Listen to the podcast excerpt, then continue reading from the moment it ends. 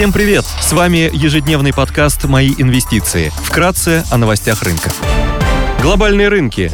Внешний фон смешанный, деловая активность в секторе услуг США в ноябре продолжала расти ускоренными темпами, индекс PMI для сферы услуг ISM вырос до 56,5 пункта в ноябре с 54,4 в октябре и оказался значительно лучше прогнозов рынка. Фьючерсы на S&P 500 растут на 0,2%, фьючерсы на Евростокс в небольшом минусе на 0,2%, Шанхай композит в нулях. Гонконгский Хэнк Сенг снижается на 0,9%. Баррель нефти марки Brent стоит 83 доллара, золото торгуется по 1774,5 доллара за унцию.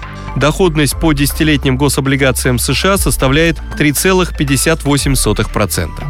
Сегодня Управление энергетической информации США даст краткосрочный прогноз ситуации на рынках энергоносителей. В США выйдут данные по торговому балансу. Корпоративные новости. Среди крупных иностранных эмитентов отчитывается AutoZone.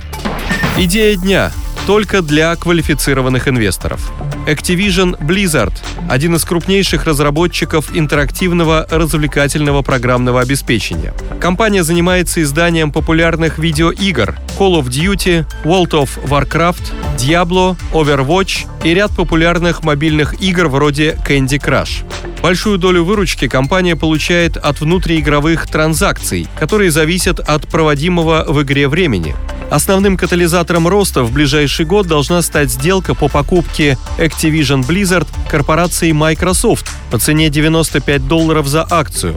С момента объявления сделки в январе 2022 года акции Activision Blizzard показали наилучшую совокупную доходность в 12,4% в секторе развлечений. В настоящий момент цена акций все еще на 25% ниже заявленной цены выкупа, во многом из-за неуверенности инвесторов в успешном завершении сделки. Для того, чтобы сделка завершилась, она должна быть одобрена антимонопольными регуляторами 16 стран. Свое согласие уже высказали Бразилия и Саудовская Аравия. По заявлению Microsoft, в ближайшее время одобрение сделки может быть также получено от Сербии. На текущий момент сделка все еще рассматривается на трех ключевых рынках, включая ЕС, Великобританию и США, на предмет возможного нарушения конкуренции, в частности на рынке игровых консолей. В январе 2023 года ожидается промежуточное решение Еврокомиссии и Федеральной торговой комиссии США по сделке. У регуляторов и других участников рынка имеются подозрения, что Microsoft может сделать наиболее успешный проект Activision Call of Duty уникальным продуктом для пользователей своей игровой консоли Xbox, что негативно скажется на конкуренции в сегменте игровых приставок. Тем не менее, Microsoft не раз заявляла об отсутствии таких намерений и высказалась о готовности повысить длительность действующей лицензии Sony на этот продукт до более адекватных 10 лет. Ранее Sony отказались от соглашения на три года. У Microsoft и Activision есть время до конца июля 2023 года, чтобы закрыть сделку без пересмотра ее стоимости. В случае, если до этого момента сделка не состоится, Microsoft будет вынуждена выплатить Activision 3 миллиарда долларов.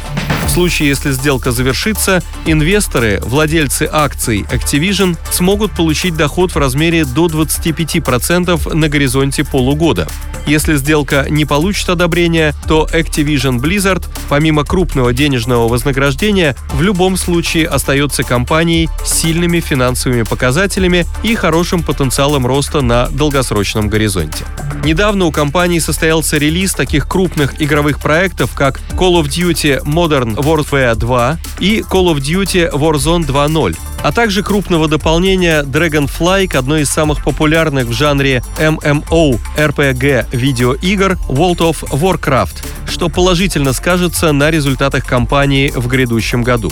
Компания торгуется с дисконтом относительно основных отраслевых конкурентов с форвардным мультипликатором P на I на уровне 24,9x. Дивидендная доходность составляет 0,62%. Спасибо, что слушали нас. До встречи в то же время завтра. Напоминаем, что все вышесказанное не является индивидуальной инвестиционной рекомендацией.